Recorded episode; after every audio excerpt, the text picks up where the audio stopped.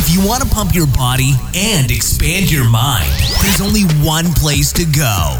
Mind Pump. Mind Pump with your hosts, Sal DiStefano, Adam Schafer, and Justin Andrews. In this episode of Mind Pump, the world's top fitness, health, and entertainment podcast, we answer fitness and health questions that are asked by viewers and listeners just like you. Welcome. Now, now we do that at the back half of the episode. So after about 38 minutes, we get into answering the questions.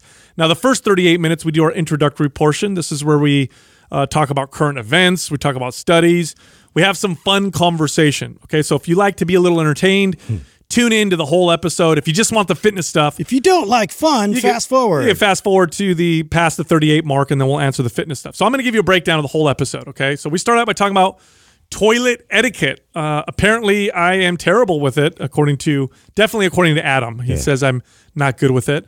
Then we talk about sports ball. Justin and Adam talk about the Astros. Uh, they're Houston, right? yes. Oh, yes, I got that one. Yeah. Then we talk about the favorite ways that we like to work out when time is limited. This morning, I had an hour scheduled to work out, but uh, unforeseen circumstances turned that into 20 minutes. So you can hear about how I turned a 20 minute workout into an effective workout. Then we talk about uh, pre workout supplements and we talk about Legion's stimulant free pulse. So Legion makes regular pulse, which has the caffeine and all the other stuff, the beta alanine, alpha GPC, the theanine.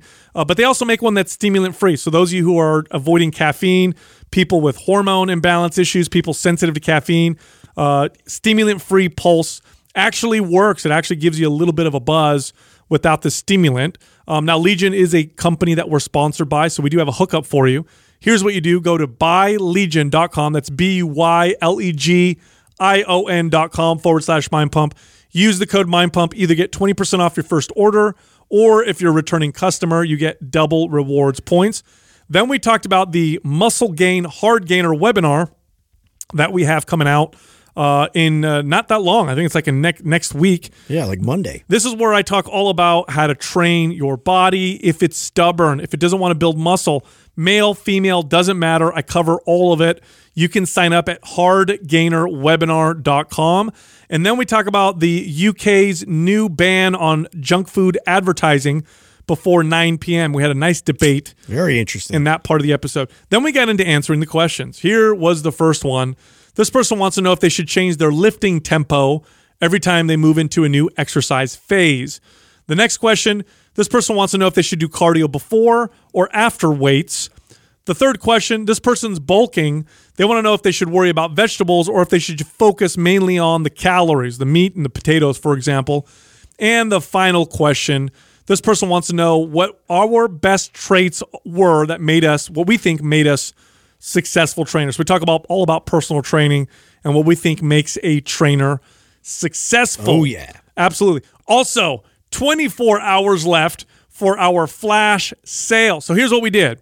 Uh, with our core maps workout programs, we included an at home workout mod. Okay, so if all you have are dumbbells, you can now do all of our core maps workout programs. No barbell needed, no gym access needed, just dumbbells, but it still has all that other stuff in there as well. So if you want to go to the gym and use all that equipment, you can too. It just has a mod in there. So nobody's excluded. Everybody with dumbbells now can follow every single program. Here's the ones that we've included with this mod, and that now is 50% off for the next 24 hours.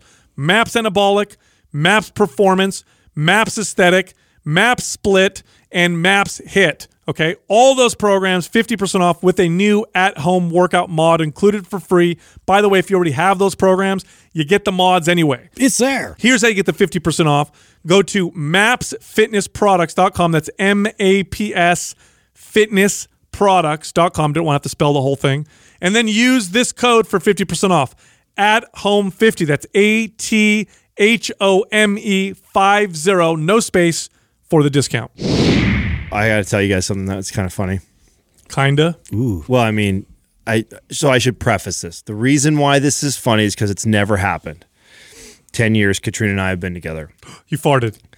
No, No, Oh, oh man. That was going to be a breakthrough. I know. I'm like waiting for that. that still hasn't happened. I bet there's a lot of people that don't believe that, but it's true. Yeah, he lets it all He just on yeah, us. he rips them all on us. Yeah. Easy, easy, guys. She listens to the podcast. Big time. Yeah. we don't put it on the mic. It's like don't a worry. trumpet. It's Yeah, like, easy, easy. Sometimes it's, so, it does- so uh, uh, what, what what brought this up? Actually, I don't remember who I was talking to. If it was an interview or just someone that was talking and asking me questions about um, Katrina and I's relationship and the last time that like her and I got into it or whatever. And I'm like, you know, I, there's nothing that really comes to mind. And that's not to say that we don't have our disagreements. And I was and I was like, although there, I just recently in this last week, I did I did get like the the scolding or the look, and I, I don't read that. I, have seen I can count on one hand how many times like she's been this upset or whatever at me. And the other night, uh, and I don't know why this happened because I don't do this. I'm not somebody who does this, but it just so happened to be. It might have been because getting up in the middle of the night with Max or whatever. But you know, it was one of those nights where he was having a rough time sleeping and, and he was going, you know, Katrina and I were going back and forth, taking turns to to go, you know, put him back down. So we both are like semi awake, I guess. You know, uh, it's like three in the morning or whatever, and you know, I I'm I'm laying there, and uh, I went the last time, so she's getting up to go to go soothe him, and she puts him down, and so I'm I'm laying there, and I, I hear her come back in, but I'm like half asleep, and I hear her make her way into the restroom, and all of a sudden I hear this son of a bitch. you left the seat up. I left the seat up, and she she fell she in. fell into the toilet. Wow. Oh no! Uh, she came out. she's perfect like, track record is Oh my! Well, that's what I think. The only reason why that would happen, I'm sure there there's uh, there's guys out there that are notorious for leaving up. I never do that, and I don't know how, why or how, or maybe I was like sleepwalking. Even when I do it, get up in the middle of the night, I, I'm always really good about that.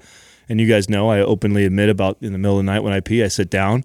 So I don't know how this happened. I don't know why that makes you Very laugh. courageous of you. I don't admit does make that. You, yeah. It makes you guys laugh. I don't know why that makes you. I just picture you. You know why? Hey, I just picture you half asleep with your, with your hand. You know, you ever watch a little kid like Just tucking it yeah, down. tuck, holding Yeah. it down like uh, yeah, with just the shirt on. I sleep naked, so there's no shirt on. I There's thought you said you just wear wear a shirt. No, no, no. That's when I'm walking around the house and You just put a well, hold on a second. You get up naked and you decide to put a shirt on. no. when I'm walking around the house before. Is it long? Is it like a? No, no, no, no, no, 90. No, no, no. It's just the right length. You know what I'm saying? So when I lift my arms up, right? So oh. Surprise! yeah. Whoa! Hey, Hey, you know what? So you know when we go uh, up to to Tahoe and it's just us and we're working, Mm-hmm. so it's just guys, right? I do. I'm not gonna lie. I do like leaving the toilet seat up. I like that we all do that and it's no, okay. we don't put we. You do that. okay. That is a you thing. okay, that's fine. Nobody cares when it's just us, of course. Wait a second. Wait, wait, wait. Back up here. There's You want me to put the seat down? No, no, no. There's three other guys here. Why don't you ask if they care? I am. I'm asking you guys. Yeah, yeah. guys I don't care. Yeah, yeah. Yeah, I, that's- ca- I Justin care. doesn't care. I'm I team. care, and I care that you shit in the the, the, the bathroom. That Well, that is- I care about. Now that I'm sorry that yeah, that's a ridiculous rule. Yeah, that- I- I That's would- not a ridiculous- That is an assault. Sal looks at that as oppressive. That's And a- he's- an assault shit. Yeah. on my liberty. We own the house, and you guys decided one of the bathrooms cannot be pooped in. It's the public bathroom. no. It's because it's right in the living room. It's Right. like, we're Listen. sitting there. We don't Listen, need the. I'm not going to walk hella far just because you guys have decided this toilet is Like it's a decided- quarter mile walk to the other bathroom. You know what I'm saying? You know what I'm saying? Go to your You bedroom. might- weren't there for the council. If, look, if I the can't, council of poo. If I can't shit in every toilet, is it even my house? That's what I want to know. you know what I mean? It feels like it's not. It's not. It's not a matter if you can. You can. You're right. That's okay. right. Yeah, you Okay. can. We're not telling you you can't. It's a courtesy. Right. Yeah, It's yeah, like yeah. yeah. It's a, we'll see how far I can push it. Yeah. I, you know what? I will say this. This is always this is a thought that I've had over the toilet seat controversy. Jessica literally uh, wrote a, a a note on the on the on the toilet to you know not- remind you. Yeah, I love her. yeah, she does. So so here's here's my thought, right? If if you are the one about to go to the bathroom, whose response? So you're about to go, right? Yeah. where does the burden of responsibility fall on you who's about to use the toilet so you set it up like you want it or is the burden on the other person who they took care of themselves you see what i'm saying The uh, burden is on the other person. The Why? Because it's how you leave it. well i mean i understand the leaving it clean and that kind of stuff Yeah. See, I don't feel like But you're that guy either. I feel like you're the guy who it- pisses all over the seat and then leaves it no up. no no no no Yes, i'm talking about preparing it it's almost like you know what i mean it's it's it feels oppressive if you ask me it's I like kn- you're the one that wants to sit down yeah. I don't. I don't- Handle well- your own. We'll but have to that, take that a- being said, I put the seat down at home, so I lost that battle. yeah. but I could talk about it on the podcast. But, but yeah, I was gonna say, but when we're all together with all the guys, I've, feel I've, like. I've waved my flag on that whole argument. yeah, it's I don't even care. Whatever, put it down. so, are you the same way? Or Does that was that a thing that you needed to be trained on too? I Justin? did have to get trained a bit. Well, just because of my old tendencies of being uh, around, because I lived with a lot of just guys. Yeah, I was gonna say you're you Yeah. have fraternity and Exactly. football, and then you also g- grew up with a brother. See, Yes. I grew up in a, a house dominated by women, Yeah. So I, there It was makes more. a lot of sense. So I was I was trained at an early age that it's just like a respect thing for them, Yeah, right? So I was and I was I, I've come around over the years. I was but, yeah. outnumbered as a kid, so I you know I was like I get it, you know. I'll tell you another another point of disagreement between Jessica and I that she won because I just I gave in. I threw the towel in. The the direction that the toilet paper sits on the Oh, on that- the roll. That's important to people. Okay, whatever. Yeah. So here's here's her point of view. Here's my point of view. Okay. She thinks that the toilet roll, the paper should be facing out, out. yeah, rolls right. out, rolls out. Which that's the default. I, I understand. That's the way it's supposed to be. However, you're going to learn this soon, my friend Adam. When you have children Yeah, in the house, hit. Yeah. they hit it down, and that's it's going to happen. You're going to get a toilet paper floor or potentially flooded toilet. So I can see. So you flip it because then they do this, and it just spins, and no toilet paper. I feel like that was your mm. defense with Jessica, but it's bullshit. That was just you making an excuse. forgetting? Yes, no. yes, it was. I had two kids. no, don't give me that My bullshit. dude, my my son and my daughter both did that. Why we'd go in the bathroom and they'd be like, "Oh, this is nice." and you it's con- the most egregious use of toilet paper. My Oh, son used all of it. I'm like, no, they you gotta just- stop using so much. they just spin uh, it down. So you, uh, you better be honest here. You know, so you consciously make an effort to turn it the opposite way. I did. I used to. I, I was actually. I, and feel I like you're lying I swear now. on everything. I swore on everything. Yeah. And and the re, and it was. I just roll the dice. You're the guy who Whatever doesn't. You don't t- put the fucking toilet seat down, which is ten times easier. But when you put a roll on, you make the effort to turn it backwards. well, backwards. no. What happened was when my kids were, were little, and that lies, happened. Doug. You, Li- you hold on a tell me. You tell me you see the lies, Doug. Yeah, I, I see it. I Doug, see it. Doug is looking at me right now with this grin on his face. Like he is full of shit. we know you so well. Listen, a, a very an, an, our partnerships are based off trust. Uh, no, so listen. remember that. when I had when my kids did that a couple times, I that's it. I flipped them all, and then it became so automatic I didn't think about it anymore. Now we don't have little kids in the house anymore. Now Jessica's pregnant. We're about to have a baby, which I don't need to worry until the baby can run around and all that stuff. But it was just automatic to put it that way because my kid literally uh, at least five times.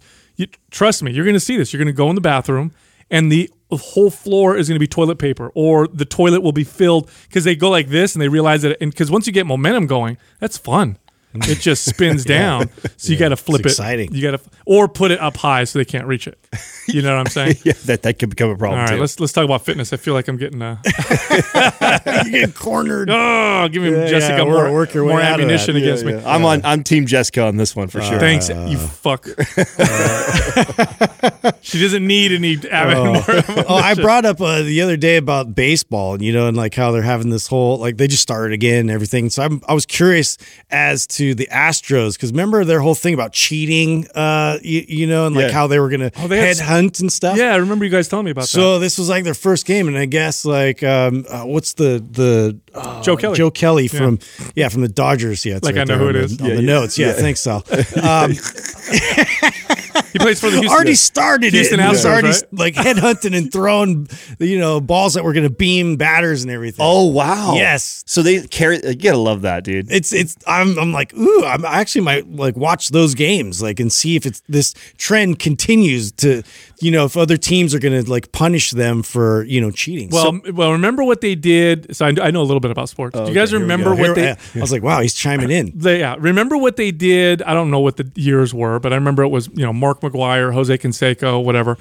Where baseball was getting really low ratings, and all of a sudden everybody started smashing home runs and, on steroids. Yeah. And, you know, I feel like, which was great. yeah, I feel like they allowed that to happen to get ratings. Oh, 100 percent they did. Do you think they're going to allow crazy stuff to happen again in order to I- get more I ratings? I feel like it. Really? Yeah, why wouldn't they? Oh, I it always is. They always kind of do that, right? Mm-hmm. Like that. That was definitely turning a blind eye to that. There was no. There's nobody that was tied into baseball closely that was that thought Mark McGwire was not on steroids or Jose Canseco They- or uh, Sammy you- Sosa were not. You ever I mean, watch his? You ever they- see his before and after pictures? Yeah, pictures? I mean, it's like He had like muscles on his you don't eyebrows. need to be a expert to be able to go like, hey, something looks really different here, you know. And then all of a sudden, his home runs are double and triple. Just I mean, out of the park. Sosa hit one of his bats during that that home run race broke open, and there was a cork in it too. oh, yeah, I didn't so- know that. yeah, like so all he- levels. Yeah. And, and who was the one guy that played for the Giants? Everybody said he was an asshole. Barry Bonds. Yes, Barry Bonds. I saw a picture of him when he started, and then when he was crushing. yeah, crushing. he's all skinny and stuff. okay, his head grew too, though.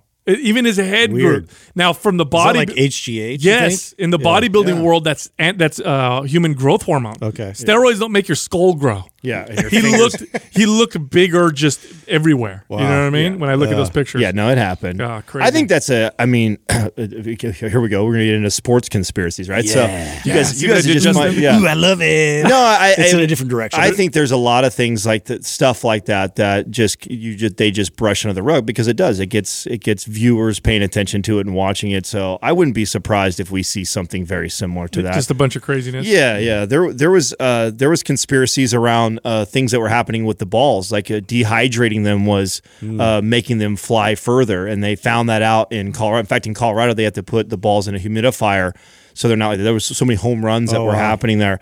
So uh, there's stuff like that that I think happens all the time. Oh, time. totally, and, and and I'm sure like every time they go to check uh, the pitcher uh, and they find all these different types of like, uh, you know, uh, like like kind of creams or like uh, uh, like gels and things that they're using for their hands to like manipulate the ball spin and all kinds Is of it like stuff. Vaseline, Vaseline, and sandpaper and stuff like that? all that stuff. See, now this is the kind of stuff that would make me want to watch because I love the science of this kind of stuff. How you can make the ball move differently through different techniques and stuff like I that. I know you so well that I know that if you actually took the time to really dive into sports, you would love it. Mm-hmm. You would have loved that. It's your dream. It is, it is. So we You want- something. just So we have something to hang out. Yeah, so we can hang out and talk about fucking sport. I You got us into politics. It's time to get into sports, Yeah, I, I apologize for that. Yeah. By the way, now you guys are stressed Yeah, out as I am. yeah, I all am, the time. Every night. It reminds me of the, you know the science of this stuff. It reminds me. So do you guys remember we were in? I think it was. I want to say Austin. We were in Texas all together, and we were at this bar and we were hanging out, and they had one of those like circus punch machines. Do you remember that? Yeah, It yeah, had the big. It had the big bag on it, and you could punch it to see how hard you punched it. Yeah. Oh, yeah. And you know, Justin, of course, he goes up to it and he blasts it. And I don't remember what I the hit number that was. shit really hard, Yeah. dude. I'm like, what the fuck? Hold on a second. Yeah. He he hits a number. I don't remember what it was. It was pretty It's impressive. pathetic. So I'm looking at the machine and I go over and I hit it and I top his number by a pretty decent amount. Yeah. And he was like, he couldn't figure it out. He's furious. Yeah. So we went back and forth, back and forth, and I, it, I, I was doing something to make to increase. Little little carnival trick uh, kid over here. Yeah, throwing Yeah. not even throwing a real punch, right? I bet it was like some No, like, he went No, like I was throwing a he real didn't punch. down. like a haymaker. He's just hitting it down because of uh, the centripetal. What is that? The physics of it. It like goes down. It, it gains speed. Yeah, on the way up, and afterwards I had to tell him because he was like, I could tell he wasn't gonna sleep that night. You know, I'm like I was what so angry because I was like, dude, I had way more snap in that punch. It didn't do shit. Yeah, there's no way Sal punches I saw than me. way. I put Vaseline on the ball. essentially, is what I did, gosh. dude. I this uh, this morning I worked out and just totally ran out of time. There was stuff going on. Didn't have a whole lot of time, so my hour workout turned into a twenty minute workout. And um, yeah, I wanted to share this on the show. My favorite way to send a muscle building signal that is effective in a very short period of time. Not effective all the time. This is a one every once in a while type of thing that you can do. But what I did, normally what I do with my workouts, today, here's what I was planning on doing. I was going to do five to six sets per body part. I was going to be around the eight to 10 rep range, uh, rest about uh, one and a half minutes in between sets, kind of a traditional, you know, workout.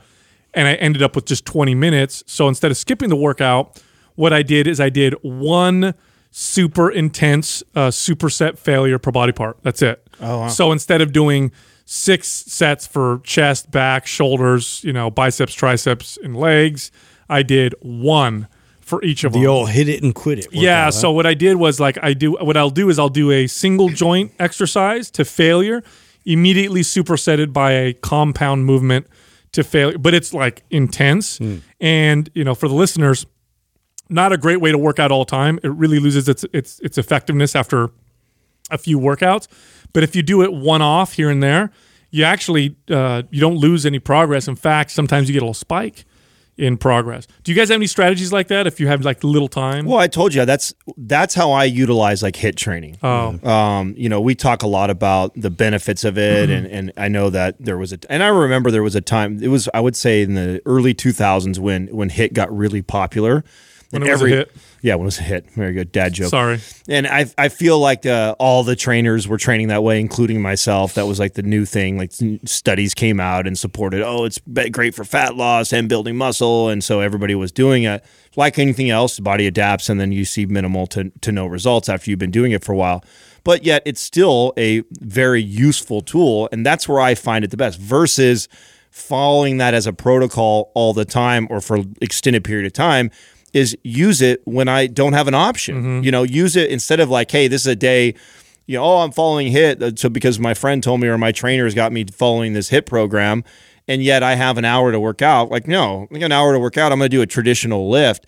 But like you today, those times happen frequently in my life where I'm cut to just 20, 20 minutes. That's when you do your hit. And that's when I love to do this circuit uh, type of workouts or hit. Or that is when I like to just focus on one thing. So I might, and it just depends on what I what I think uh, is you know, priority at that time for me, or what maybe I haven't done most recently. So I might actually on a day like that, Sal, is squat for all 20 minutes. Yeah. and Just it's do the most That's I important do. I exercise. either do Uh-huh. squat or yeah, or I add like overhead press. Either just two very uh, you know effective exercises and just do multiple sets in a row. Mm-hmm. Um, or I mean, I that's where actually I'll do barbell complexes, just similar to like the whole strategy for uh, circuit training, but like keeping it all confined to then uh, in one place. So I just like if I'm trying to just go for like full on exhaustion mode, like I'll do something like that. Yeah. So I so one of my this one's a, one you could try on your own. It's it's nasty though. Uh, is you either go leg extensions or sissy squats first, do them to failure, really squeeze, get the quads to just light up. Immediately afterwards, go into a bar and squat and watch what happens. But you got to be careful. Your your the squat weight needs to be way lower. Oh, yeah. I, I've made that mistake. The first times I did this, I got under a bar thinking I was gonna be okay and buried myself because because I was uh, you know the muscles were already kind of pre fatigued. So that's what I did this morning, and you know you do it every once in a while. You'll actually not see a reduction in progress, No, and every all. once in a while I see actually a little bit of a boost. But I don't let it get me too excited because in the past I did this, and I noticed again I'm like I'm gonna do this all yeah, the time. then you get stuck in it. Totally, after about a week, that's it. I don't I don't get you know anything. I mean, that's left over. I think the advice that I'm always giving uh, people is that I know that this happens because it still happens to me. I know very well uh, how to program. I know the the pitfalls of following that. Yet it's so easy to gravitate to the things you either like or the things that have recently showed you results. Totally. And so I'm always challenging myself on that. Like, oh, you know, like this is what I want to do, but should I do that? You know, if I've been doing that for an extended period of time, one of the best things I can do is something different. And I, I think that's maybe one of the better lessons that I've ever learned in lifting is understanding that concept that you know always kind of looking for that novel stimulus that hey i haven't trained this way in a really long time it's a good time for me to do it and the second part of that is once you find it and you feel the results, don't marry it. Yeah. because that's where that's where I used to get myself screwed up all the time. Speaking of which, um, I wanted you know uh, my hats off to Mike Matthews. He, you know, his his one of his top selling products is Pulse. It's a it's a pre workout. So for the listeners don't know, it's a pre workout supplement. It's got caffeine and theanine and beta alanine and you know uh, you know uh, alpha GPC and you know compounds in there supposed to help you with you know focus and uh, muscle contractions, maybe improve a little bit of stamina while you're working out. But he has a stimulant free version that doesn't have any caffeine. So the normal one, you can take either half a dose, which I believe is 175 milligrams of caffeine, or full dose, which is 350. Pretty hefty dose of caffeine. I'm personally sensitive to caffeine, and I like to to cycle it anyway because if I use it every other day, I get great results. If I use it every day, I tend to not feel super great. So, you know, obviously Legion is his company. They sponsor us. He sends us free stuff all the time. I've been trying his stimulant free pre workout. Now, in my in the past, I've said that pre workouts most most of the value has to do with the stimulants. Uh, the rest of it, eh, I don't know if you're gonna really. His stim free pre workout's not bad. It's not bad. Have you guys messed with it at all? The, the one without caffeine? Yeah, no, I have both. I have both, and it just depends on. I do the caffeine one, just to be honest. So Yeah, I of do. course you do. well, I so for me, I actually so I carry I carry both, and I like to have the caffeine one if I take it earlier in the day. If my workout is later in the afternoon, I do the stim free Mm. one. I just I have found that especially a, a, a dose that's like 300 milligrams of caffeine or more. If I do that much later than about 2 p.m. in the afternoon, the the likelihood that I'm going to be able to rest Sure. at night I, I, I notice a huge difference. And I, I tell you what, for mm-hmm. years, I didn't really pay attention to this. And it wasn't until I, pri- I prioritized sleep. We just did a whole episode on sleep and the benefits of that. So this really is something that's come full circle for me in the last five to six years that I've really started to pay attention to is a lot of my behaviors early in the day, how it also affects how I get prepared for bed and sleep. And I've definitely uh, isolated it down to one of the biggest offenders for me not being able to sleep is having a high dose of caffeine later in the afternoon. And Yeah, I got to so- cut off right at two. Yeah. I've- You I've been- too, I've been- huh? yeah, I've been going through that same sort of a, a, you know, figuring that out about my own body and my own self. Like, if at two, I, I, I my sleep quality increases substantially, Mm. and uh, I've gone beyond that. Trust me, like a few because you know the morning I'm dragging and I'm just starting to kind of come to, and then uh, I just I have a propensity towards uh, caffeine drinks uh, as I'm doing things Mm-hmm. and not even realizing that oh it's like three o'clock, it's four o'clock. That carries with me uh, through the night, and then I have restless nights. Well, it's and it's a, it's an interesting feeling that you get too because like someone like Justin and myself, we drink quite a bit of coffee and caffeine. It doesn't feel like so. At, I could have a three o'clock, four o'clock, you know, three hundred gram uh, dose of Milligram. milligram. Excuse me, three hundred milligram. Yeah, three hundred. yeah, that'd be ridiculous. Three hundred milligram dose of caffeine, and it not feel like I'm I'm raging or racing like crazy. It just kind of keeps me normal. normal. Right. It's when you try to go to sleep. But when I go to try to go to sleep, I, I just toss and turn. And I wasn't connecting those dots for the longest time because the stimulant didn't make me feel super wired when it hit me.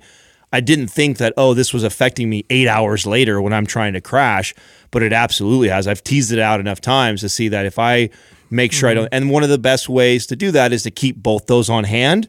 So it's like, hey, if I'm going to be working out late in the afternoon and I do want a little bit of a boost, but I don't want something as strong as like 300 something milligrams of caffeine, I'll use the stem free. If it's earlier in the day, I like the one. the with other caffeine. people that you know sti- that want to avoid or should avoid stimulants are people who are dealing with hormone issues, especially women, or people whose bodies are seem to be overwhelmed uh, with stress. You know, if, if you're if you've identified that your body's just it's just too much stress, too much stress on your body, you want to reap the benefits of exercise, but you got to be careful because exercise is also a stress. Throwing stimulants on top of that is like fire on uh, gasoline on a fire and it makes things much worse.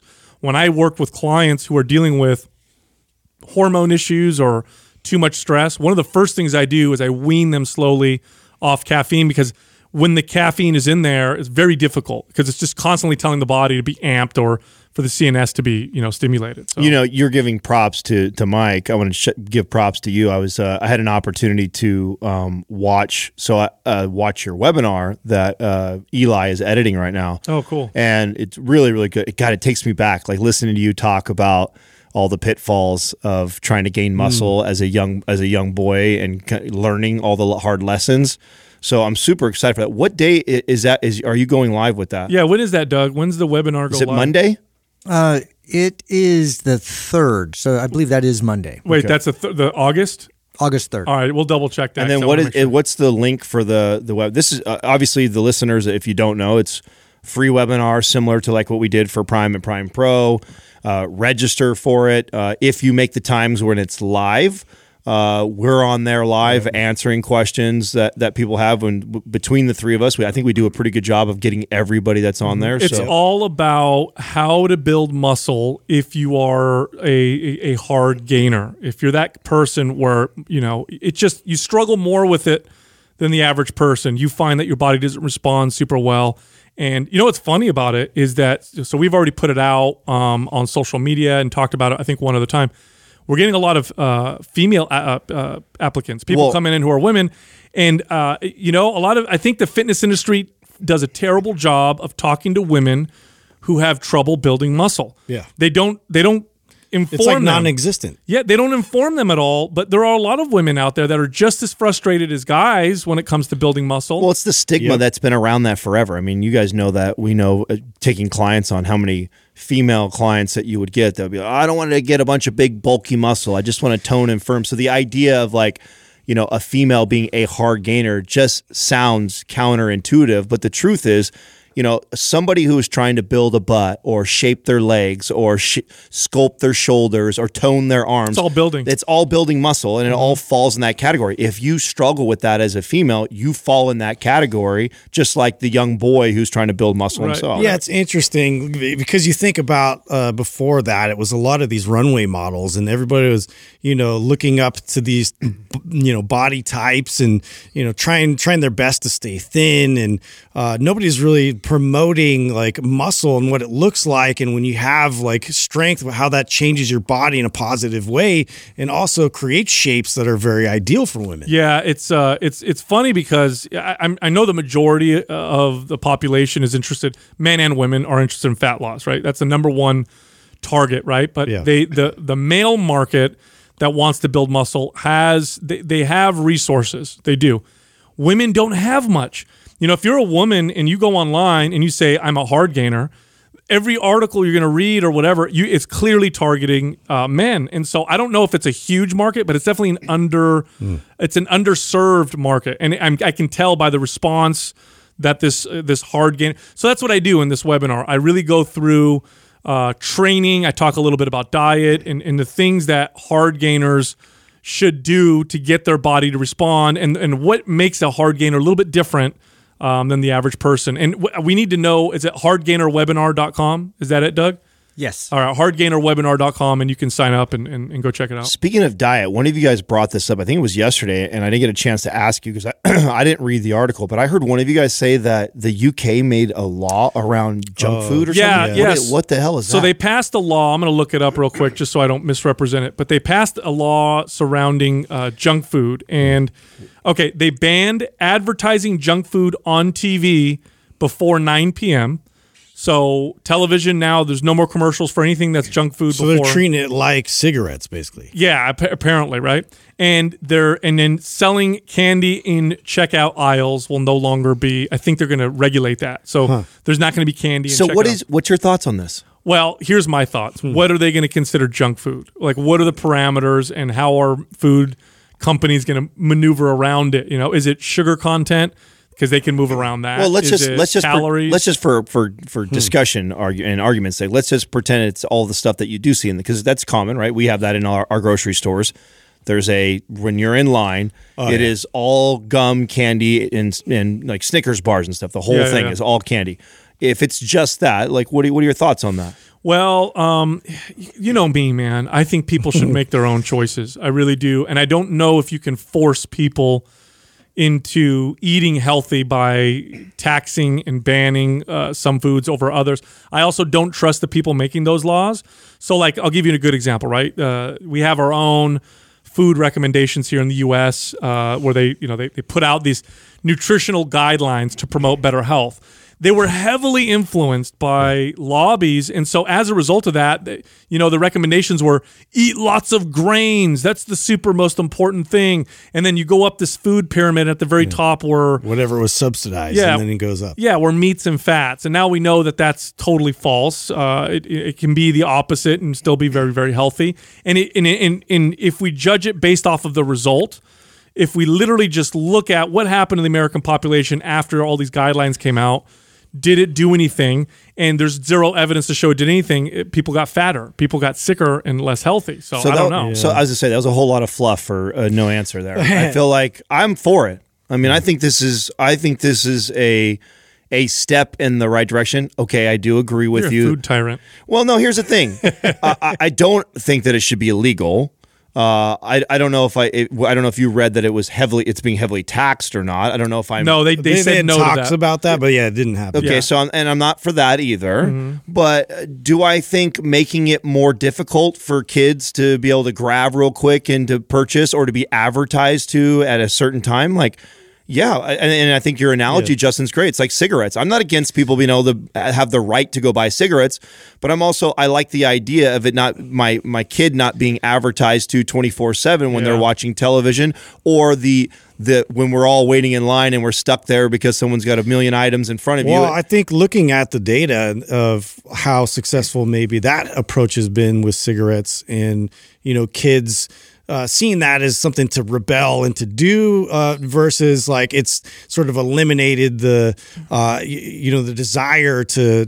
Uh, to go in that direction, like it'd be interesting to see uh, the the data on that. Yeah, well, the- it the- had cigarette cigarette purchases have declined in Yeah. the last you know two decades. Or whatever. Absolutely, it totally worked with cigarettes, but I don't think it's because. I, here's why I think it worked with cigarettes. I think it's because cigarettes got painted as gross. Mm. That's what stopped people, Well, kids what if from smoking. what if what if we start painting hmm. you know junk food the same way? What if that we start to see a lot more education around obesity and eating high sugary content foods like that, and it not being a, what if that's the Well, direction? so here's the thing. Okay, so I'm a health and fitness guy, so I'm, I, I I understand what the what they say that they're trying to do. It's not just. I mean, it's it's processed food is the big issue, but then again, if you, I don't trust the people trying to limit it. Hmm. Now, the thing with the advertising to kids, I get totally. Like, here's the deal: advertising's powerful. If it wasn't, it wouldn't be a trillion dollar industry worldwide. So, I- you know, I, I mean, part of me, the part of me that wants things the way I want, almost feels like banning all advertising to children would be smart. Kids are not they're not adult, you know, adults. They can't you know make legal purchases or, or excuse me, they can't sign contracts and stuff like that. Hmm. So why are we advertising it all to children? You know, that would be that side of me. But then the other side of me is the freedom side which says you don't raise my kids, I do. The government doesn't raise my kids, it's my job. Mm-hmm. And I've already seen what they do with when when we give them power to teach your kids about what's But the right thing about wrong. this though is that we're not restricting anybody's freedoms. The kids can still go have candy. They can. They're not being taxed extra money for it. You are just making more barriers. It's could- just yeah. It's just like having a, a a law in place for an age limit to drink alcohol or cigarettes. It's just like. I, I, I, I like it. I think that it's a, a, move in a better direction than we've seen at all from any. Well, I don't. I don't like regulations either, and I, I that's something I'm always like. I don't know about this in terms of like a, a full on policy, but you know, attacking the, the actual marketing of it is different to me than say like raising the the taxes on it. Uh, there's a little bit of a difference, and then I'm thinking about me with my kids like checking out. And you know that's that's like there's a lot of fight there that happens between parents and kids like because it's all like it's it's surrounding you and you're like no no no no um and, and I don't know if that you know that may help the shopping Think, experience hey, think about this. I mean, it is a form of advertising. The the Snickers bars, okay. The next time you guys are there, pay They're attention. low. They're six inches off the ground. Oh, I know. They're, They're not made, always grabbing That them. is not made for you to advertise to you. They're, I mean, the the highest one is at your belly button. No, that's true. Yeah, I mean that is that is direct advertising to children in a, in a way. Well, here, let me give you another. Let me let me point out something interesting about this. Right, so they're going to ban it on commercials before 9 p.m. Do you guys remember the last time you see uh, watched a TV commercial? Do you guys remember the last time you saw a broadcast? TV no I'm all streaming now Yeah, so. exactly. yeah Are do kids? Okay, I got kids.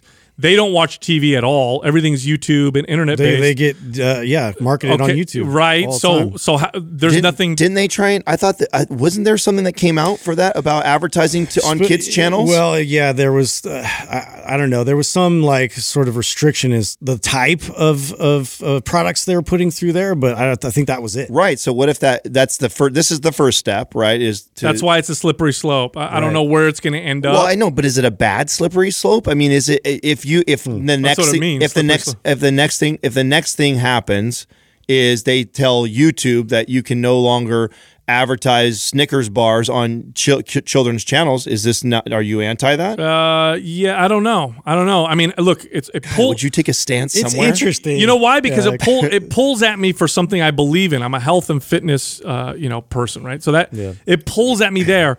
But what I, I don't want to be a hypocrite. So I don't want to be a hypocrite and say just because I like that, uh, you know, law Therefore, then it's okay. But if it's for something I don't like, Hmm. then I'm going to use the argument that they should not infringe on our choices. Um, and our, I so don't. I don't want to be. a I don't. I don't think it's infringing on any freedoms here. Like we're Well, not. it's freedoms of the of the companies to advertise. Right, okay, so just, I guess, yeah, but I think that it's just putting in regulations or barriers of of marketing and advertising, and the ability that we can, the things that we can do now to to manipulate people and to uh, advertise to them is crazy, and their kids are getting bombarded with that, and it's just making it that much more challenging to for parents to help. Uh, help them make better I- choices. we'll see what it does. We'll see if it has a positive effect. Because look, here's what happened. I remember when they told us. well, that, let's see. What do, what do, what are what do you think are some negative effects that could possibly happen? Oh, the negative effects are we're allowing them now to have more and more control over what we do, what we can and can't do, or see and can't see. Um, the negatives are who gets the power to do that and who are they being influenced by. Look, uh, the other day I was uh, we were at the I don't remember where we were driving, but went to the gas station and I grabbed you know my candy weakness are gummy bears. Love gummy bears or gummy worms, right? And I'll have some gummy bears or gummy worms once a month, maybe less than that. And I grab the bag, and I always love it because I look at it and it says a fat-free food. You know, and you know what's funny about that? Now, Natural. that harkens back to the 90s and early 2000s when we were told that fat was the enemy. How did food manufacturers get around that? They made high sugar foods, and on them they said fat free. And so people are like, oh, this is going to be healthy. What are their guidelines for junk food? How are food manufacturers going to go around that? And when they do go around that, is that going to solve? Uh, is that going to solve anything at all, or just maybe cause? wh- We don't know what the unintended Well, consequences. of I, yeah, be. I see where you're going with this, but I that's also a strategy towards targeted towards adults, which again I'm uh, okay for. If you're too if you're 18 and you're too stupid to to figure that stuff out, then that's on you, right? That's not towards kids. Kids don't read the label and go like, "Hey, daddy, this is fat free. Can I have this gummy bear?" Like that doesn't happen. That's for the adults that are easily manipulated to think that oh, because it's fat free or it's organic gummy bears, now it's a Those good are the ones I get. Right now, that, now that it's a, now it's a healthy choice. I, that I'm not uh, against. I I do think that we are in an interesting time right now with the ability to market to kids so aggressively. I know, I know. And to see some sort of barriers put in place to assist parents with helping their kids make healthier, better choices. I'm not opposed to that, and I'm very much so uh, about our I'm freedoms. curious like- to watch it from afar. Yeah, sure. you see, here's the thing: you, you, all of us in this room are looking at it from our um, perspective, in the sense that we are very well informed with food and nutrition, what's healthy, what's not healthy. It's hard to fool us with packaging and labels and you know uh, f- false marketing. Marketing, you know, if something says on it all natural. The average person might be like, "Oh, this is healthy." I know better, right? I know better. I know what to look for. So do you guys here's the thing I don't know if the people making these rules and laws are going to be like us.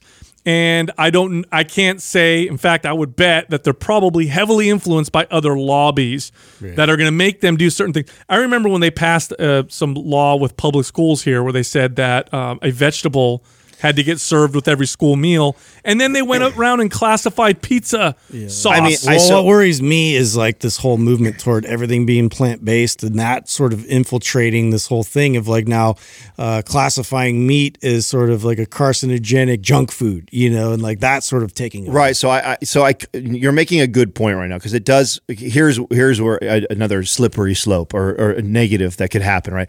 They they remove the candy bars. Candy bars can't be there, but we approve lean pockets. yeah, yeah. You know, or something that's marketed as if it was a healthy item, but Yeah, we, sugar- Which Sugar-free. 100 percent they're going to do because they're businesses. They'll they'll find angles around all these laws. Yeah, right, and, and- then and they that's- and then they have their hands, and then someone has their hands. In Yes. That, so and they they are making a kickback for it. But I want to see that happen though. I'm actually curious to see what it does. Yeah, I want to take a look and see what happens. And the UK is a decent sized market. Um, not as big as America, it's not even close, but I want to see what happens. And whatever negatives happen there, I can, I would bet that will be way worse in a much larger uh, market the, like ours.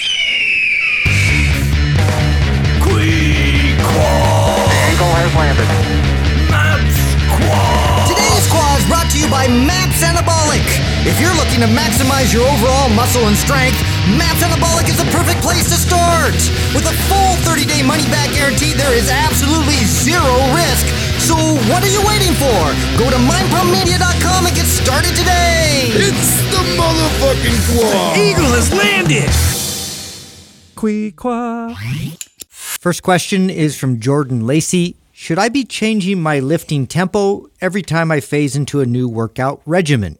I, I like this conversation because tempo is one of the most underrated ways of changing a stimulus from lifting weights. It's, Agreed. it's one that nobody looks at. You know, they look at, you know, reps uh, is common, how many sets you do is common, changing the exercises is common, um, changing form less common, but still more common than tempo. I almost hear nobody ever talk about phasing with with tempo, but I'll tell you something. You do an exercise explosively or you do it slow and controlled. It Completely different. almost changes the exercise totally Yeah. completely you know and it's one thing that i've always gotten uh, results from I- i'll take an exercise and maybe i don't want to phase out of the reps necessarily Mm-hmm. or the exercise so i'll just say to myself that, you know today i'm going to squat and instead of you know explosively driving up i'm going to consciously take five seconds to go down and go up feels completely different So I, I love this idea and I think it's a great strategy. Um, personally, I use it very similar to what we were just talking about in the intro with like HIIT. And but the, the way I do it, it's not a time thing on this situation. It's kind of like a mood, how I'm feeling, right? So some days I'm going into a workout. I'm sure you guys can relate to this, and I feel powerful. I was I'm well fed. I'm well rested. Oh, and uh, my my training has been consistent. And the last few times I've trained, I may have seen you know some mm-hmm. incre- increases consistently. And I'm like, I want to ch- test my power. Mm-hmm. And so I'm gonna do a more explosive type of lift, where it's like a one one type one one one type of tempo, mm-hmm. and just see what because I feel good. And then there's other times when I just feel achy and I'm tired. Maybe I'm wore down a little bit and trying to be explosive or lift like max load. I just, I'm not feeling that today. So I'm going to manipulate my tempo and do a very slow, controlled, lighter weight. So I love to use it like also like HIIT as now, again, this is a, experienced lifter understanding how this is a tool in my tool belt and and and trying to work it in my everyday life I think if I'm advising somebody who is learning how to program, learning how to train, this is uh, probably one of the smartest strategies is, you know, pick it, uh, you change your phase. Now you should also change your tempo and pay attention to the results from that, be consistent with it, measure it. But as you become more and more advanced and understand how to manipulate all these all these uh, variables, uh, I think this is another great way to day by day pay attention to how you feel and and utilize this this uh, tool differently. Well, this was one thing that I thought was outlined uh, somewhat smart in like NASM and their whole pyramid of, uh, you know, phasing of st- the stability phase, the strength phase, working your way up the ladder towards the power phase. And so if you're looking at it just specifically from a tempo perspective, I tended to utilize that concept when I would have somebody brand new. We're really slow. And a lot of times I'm just doing isometric exercises so they can really like Great point. deeply connect uh, and, and feel how they're what you know where their body is in space and like which muscles are actively involved, which ones like need to respond and aren't responding, and so we can really uh, you know take the time to assess what's happening and, and pay attention, graduate them to a different tempo where now we're working a little bit more on strength. The rest periods a, a bit longer, but now we're actually like you know promoting a little more aggressive you know uh, tempo, and then working our, our way up towards this explosive like boom. We have to move quickly, and, and moving quickly needs a really solid foundation to be applied properly. Excellent point because uh, I, I want to I want to uh, you know get into that a little deeper. Uh, slow tempo doesn't require as much stability and control as explosive uh, tempo. So i- if you are not advanced, or let's say you do an exercise and you have a tough time feeling your target muscles, or you have a tough time really yielding the results you're looking for from a movement. So let's say you do squats and you, and you notice, let's say you're, uh, you're somebody wants to build your butt doing squats, and you're not really hitting the butt. You, you don't feel it in the glutes. It's not really responding. You're better off going slow and connecting than you are going explosive and fast. So there is a totally different feel, and the prerequisites are different. And I will say this when I would train clients, uh, more often than not, not all the time, but more often than not, I would focus more on a slower controlled tempo because it just doesn't require nearly as much skill and control. No, I, I, Justin, that's a great point, and th- that's where like who we're talking to matters. How I, Right. I Yeah, absolutely. The questions being asked, would I ch- change? I think that's a great, uh, you know, just straight up for most people, that's a good strategy. You move into a new phase, you change the tempo along with whatever uh, exercises or rep range that you're changing. I think that's a smart. That's a smart idea. But to Justin's point, how I coach clients very similar. Most people, I did not mess with uh, explosive type tempos until way later in their training. Until we've been training for a long time, they have very good body control and they have very good form and technique. Now we can play with that more regularly because they have that type of control and understanding of what we're trying to accomplish. more risk and also you know more reward at that point you've built the foundation of it so yeah your body really responds uh, during the power phase and you get a lot of the benefits from it but you just got to make sure that you know you don't do any damage leading up to it Yeah, before you can go fast, you've got to be able to do it perfectly going slow. That's what I would say. Next question is from Strong with Jamie. Should I do cardio before or after my lifts? Yeah, this this I get this question all the time.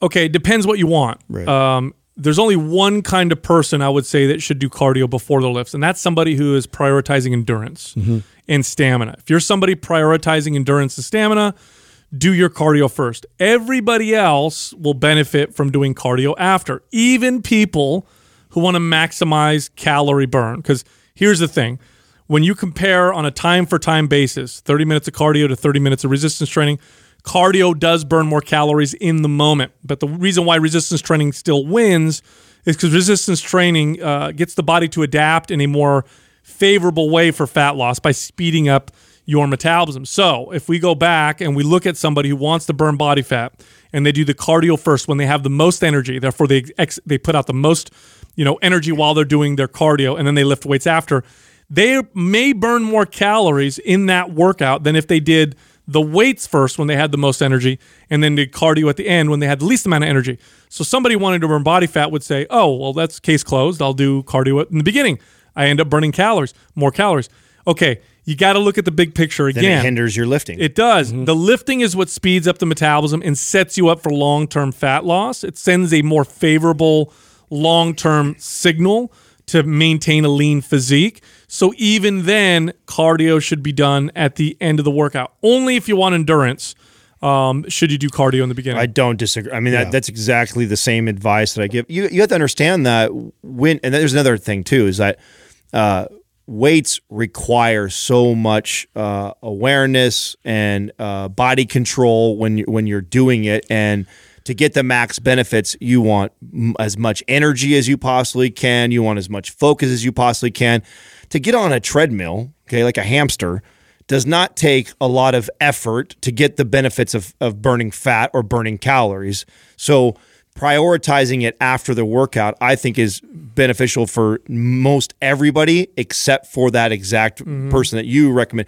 If you came to me and we are trying to increase our mile time, I'm trying to train for a marathon, and my main priority is building my endurance, getting good at cardio uh, or getting good at you know doing whatever uh, equipment running or stairmaster or whatever it is rowing whatever it is that you're deciding to do for your cardio you're trying to get good at that. That makes sense to do before everybody else uh, if you're doing it at all it should be post workout Yeah, there's also the myth that still persists that you know you're you're you're basically warming up the body by doing cardio before you get into the workout, which you know makes uh, the blood flow, like creates more elasticity of the muscles, like all this kind of stuff. Where uh, this is where we really tried to attack that with our uh, Prime and our Prime program uh, to to show people how to actually set their body up and to uh, to activate certain muscles to set your body in positions so that way you have that advantage going into these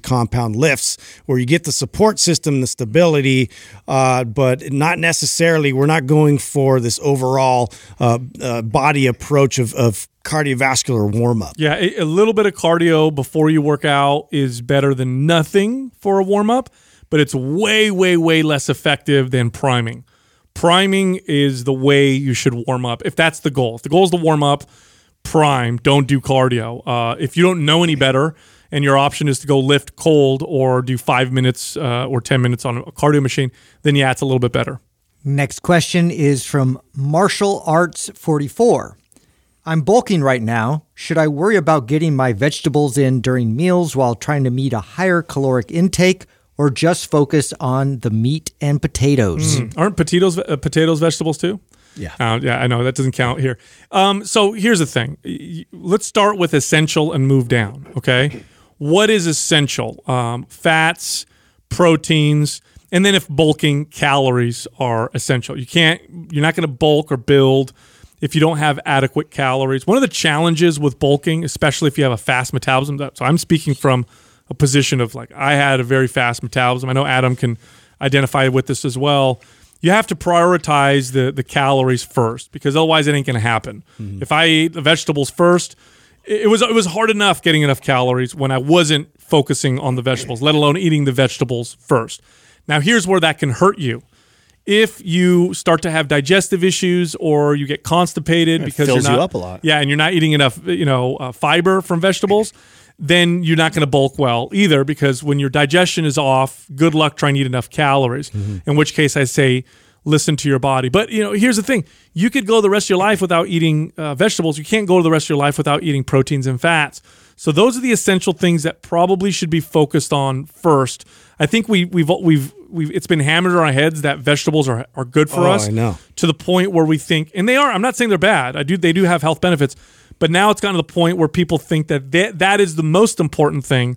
It's actually not. Uh, you know, if you Mm-hmm. well, don't that's get a very it, common thought if you talk to people these days. Like the most, the the pri- they prioritize that food group over anything else right now because of all the information that they're getting Yeah, bombarded and, with. and for the average person that needs to eat less uh, because they eat too many calories, kind of makes sense. But again, Protein and fats are essential. they're essential. If you don't eat enough of those, literally, and I'm I'm going extreme here, but if you really don't eat enough of them, your body will fail to thrive. Now, that being said, here's an example where I, I love using things like supplements. Okay. Here's where like the Organifi green juice is is valuable to me for somebody who if I had a client who's saying that like Adam when you know I know you're telling me that I should get all these vegetables in addition to all these I'm having a hard time. I'm filling up like crazy when I have a big bowl of broccoli or have a bunch of asparagus.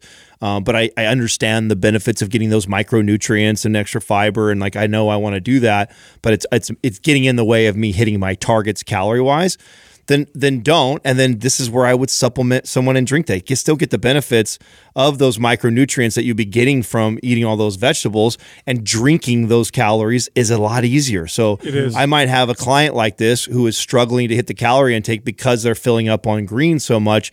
And that might be someone that I utilize this. So mm-hmm. that's a, a decent strategy so you don't feel like you're missing out on a lot of those micronutrients. And then you're also not feeling like you're filling up because you can't quite get the calories. Totally, totally. But again, if your lack of vegetable intake is causing you, you know, let, let's say you're you're a, hard gainer and you're you know you need to eat 3,500 calories a day, which is uh, not unheard of. In fact, I used to have to eat more than that to put on weight. Uh, but let's say you had to eat 3,500 calories a day.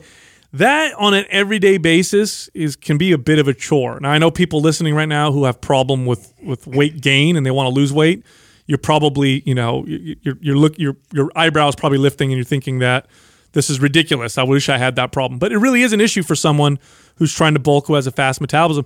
It's a pain in the butt to eat 3,500 calories, for example, every single day. You start to feel like you're force feeding yourself. If your digestion is off, you're screwed. Hmm. If you get bloated or you're constipated, now you're now you don't want to eat. It's like you, you- can't force yourself to eat more the the amount of calories that you need to eat, and that can happen sometimes with lack of vegetables. I've had clients like this where you know they had to eat a lot of calories because they were trying to gain and their digestion was off and then they were screwed so we added vegetables to improve motility and digestion and voila they were able to eat more so at the end of the day you got to listen to your body as well so if you find that you know prioritizing you know meat and potatoes is actually hurting you because your digestion's off because you're not eating enough vegetables then eat some vegetables first Next question is from Pamber is great.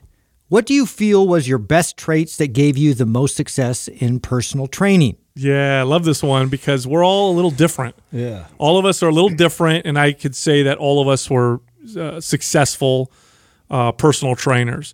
Um, I can. I'm going to speak personally, and then I think I'll talk about what I think the general, what makes trainers across the board uh, successful. Um, but the, the, for me personally, I really enjoy uh, communicating with people. It's one of my favorite things to do. And I also genuinely love people. I find people fascinating.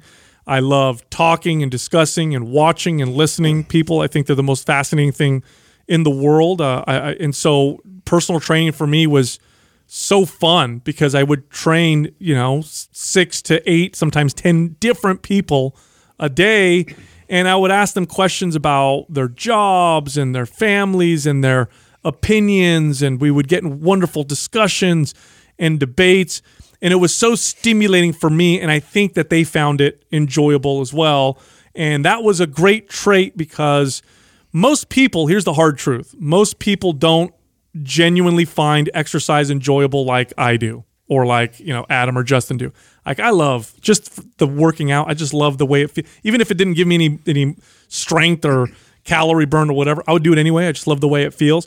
Most people don't find it, you know, inherently enjoyable. They don't necessarily like the pain. They kind of learn to respect it and enjoy it a little bit. Mm-hmm. But they the clients would show up, um, and I know this. They would tell me. Oftentimes they'd show up because they loved hanging out with me while I trained them, and we'd have these. So I knew that that was a trait that that helped me a lot because when people were thinking themselves, oh, I don't want to go to the gym, but you yeah. know, I like I like seeing Sal, so I'm gonna go. I'm gonna go show up. Yeah, it was definitely a personality thing for me on some level. Uh, just being able to connect with with people on a deep level, but also to make it fun and enjoyable experience for them. That was something that I definitely leaned heavy on. But also my journey specifically, I would always try to relate with each one of my clients in terms of what I was struggling with, with my kids, with my wife, like whatever was going on in my life. There's a lot of parallels that people share, and that was always something I was trying to find that opportunity to, you know, at least like paint the picture of like how I was tackling a lot of these issues or problems going on with me personally, but also my journey of learning and uh, going off and, and, learning new concepts and uh, uh, basically like going into these like certifications and then bringing back uh, materials and idea and testing them on them, getting their feedback. They love to be involved with my learning curve and my learning journey, uh, and and they reap the benefits of that. And so then we'd we'd find ones that had uh, you know relevance uh, with them personally, and I could I could really tailor in uh, these workouts then based off of like they come in how they feel, they they tell me how they feel, like what's going on with their body, and I would adjust everything uh, specifically with them based off of our communication. So that was, I mean, those two things just you know making it an enjoyable experience, and also like uh, that they knew that I was always like trying to get better. I think that even though Sal mentioned that we're all so different, there's there's a, a common theme here uh, for sure with all of us. Like uh, I, two two traits come into mind uh, for me, and and one of them I think that's very similar to you guys is that you know as a kid growing up, I remember um, you know, I, I had a, a, a, lot of different friends. I, and I and I, of all my my really really close friends, I was the only one that kind of like hung out with all the different groups. Like I had mm-hmm. people that you would just not think that were in that were part of my clique or that were like me that I was friends with. I was I had this ability to be a chameleon. I could be in different settings and with different types of people and get along with them and appreciate them and I like them. And a lot of it is that I just I liked people. I liked meeting new people. I found them interesting even if we had polar opposite political views and religious views and thoughts on life and philosophy like I I was interested. I was genuinely interested in in people like that and that and it that started at a young age for me and it served me well in personal training. So I think that uh, that was a big one. The other thing that I think really served me as a personal trainer was I was able to understand really complex ideas and communicate that in layman's terms. I was able to mm-hmm. read the studies. I was able to read all the all the the nutrition uh, information that we were getting bombarded with. I was able to to take that and then I could communicate that to my clients in much simpler concepts that they could take and then apply into their life. And, you know, early on, I didn't know a lot. I didn't have a lot of information. I wasn't extremely well read in my early 20s when I first started personal training. So I didn't have a ton of these super complex concepts. But what I was good at it was taking the one or two things that I did learn and disseminating that down to the most valuable information that I could provide for my clients and getting them to apply it in their life. Those two things probably serve me the most at being successful. Yeah. So, you know, we've all worked with a lot of trainers. Um, you know, I, I don't know how many I've worked with, but I've worked with quite a few. And then out of those people I've worked with, I've worked with some that were very successful. There was one commonality among all of the successful ones, uh, besides a passion for people and fitness. I think that's automatic prerequisite. You got to have a passion for people and for fitness. You just won't last. Uh, personal training, you'll you'll hate it. If you don't like people, you'll hate it. Believe me. You, you got to work. Yeah. You know, most eight hour a day jobs give you the break to be by yourself or you know have some quiet time. You're training eight clients a day. You're on all the whole time. You're on all eight hours and it's different people. And if you don't love people, you'll get annoyed real quick. I've seen it happen a ton of times. Mm-hmm. So, of course, you got to love people and love fitness. So, that's a prerequisite. But there's one thing that I saw that all successful trainers had, whether they were loud and charismatic or quiet and, and consistent and you know, functional focused or strength focused or male or female, doesn't matter. There's one thing that they all, all the successful trainers had in common, and that was were they truly influential? Okay. Were they truly influential to their clients? Were they able to communicate effectively on a regular basis to the person? Because consider what you're trying to do as a personal trainer. You're not just trying to train them when they come see you. You, you know, if they train, if they see you three days a week, that's three hours out of the entire week. I don't know how many hours there are uh, in a week, but there's a lot. And if they just saw you for an hour three times a week and then did nothing else and changed nothing else, you're not really successful. And then if you ever stop training them for whatever reason and then they go back to doing what they were doing before completely, you failed. You failed as a trainer. So the successful successful ones were the ones that got good clients, got a lot of clients, but also the ones that caused their clients to change fundamental things about their behaviors, how they ate, how they were active, how they viewed their bodies. And let me tell you what that takes. That takes effective, consistent, influential communication. You are literally a salesperson the entire time you're training your client. I don't mean selling them like products and personal training. I mean selling them concepts and ideas and how you can get them to understand what they need to do and also buy in to what they need. Because you're telling somebody who's eaten a, a particular way for their whole life and by the way the way you eat is a big part of who you are.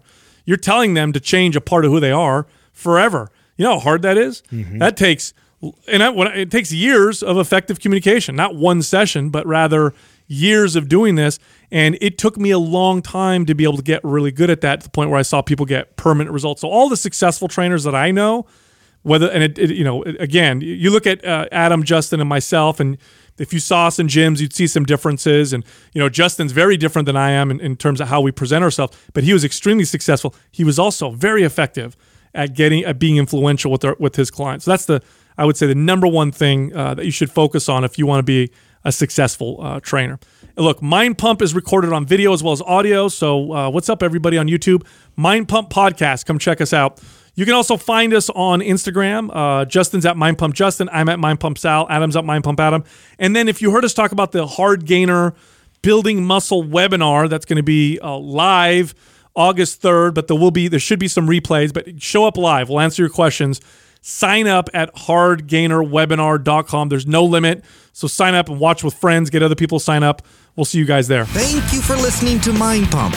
If your goal is to build and shape your body, dramatically improve your health and energy, and maximize your overall performance, check out our discounted RGB Super Bundle at mindpumpmedia.com. The RGB Super Bundle includes MAPS Anabolic, MAPS Performance, and MAPS Aesthetic. Nine months of phased expert exercise programming designed by Sal, Adam, and Justin to systematically transform the way your body looks, feels, and performs. With detailed workout blueprints and over 200 videos, the RGB Super Bundle is like having Sal, Adam, and Justin as your own personal trainers, but at a fraction of the price. The RGB Super Bundle has a full 30 day money back guarantee, and you can get it now plus other valuable free resources at mindpumpmedia.com. If you enjoy this show, please share the love by leaving us a five star rating and review on iTunes and by introducing Mind Pump to your friends and family. We thank you for your support, and until next time, this is Mind Pump.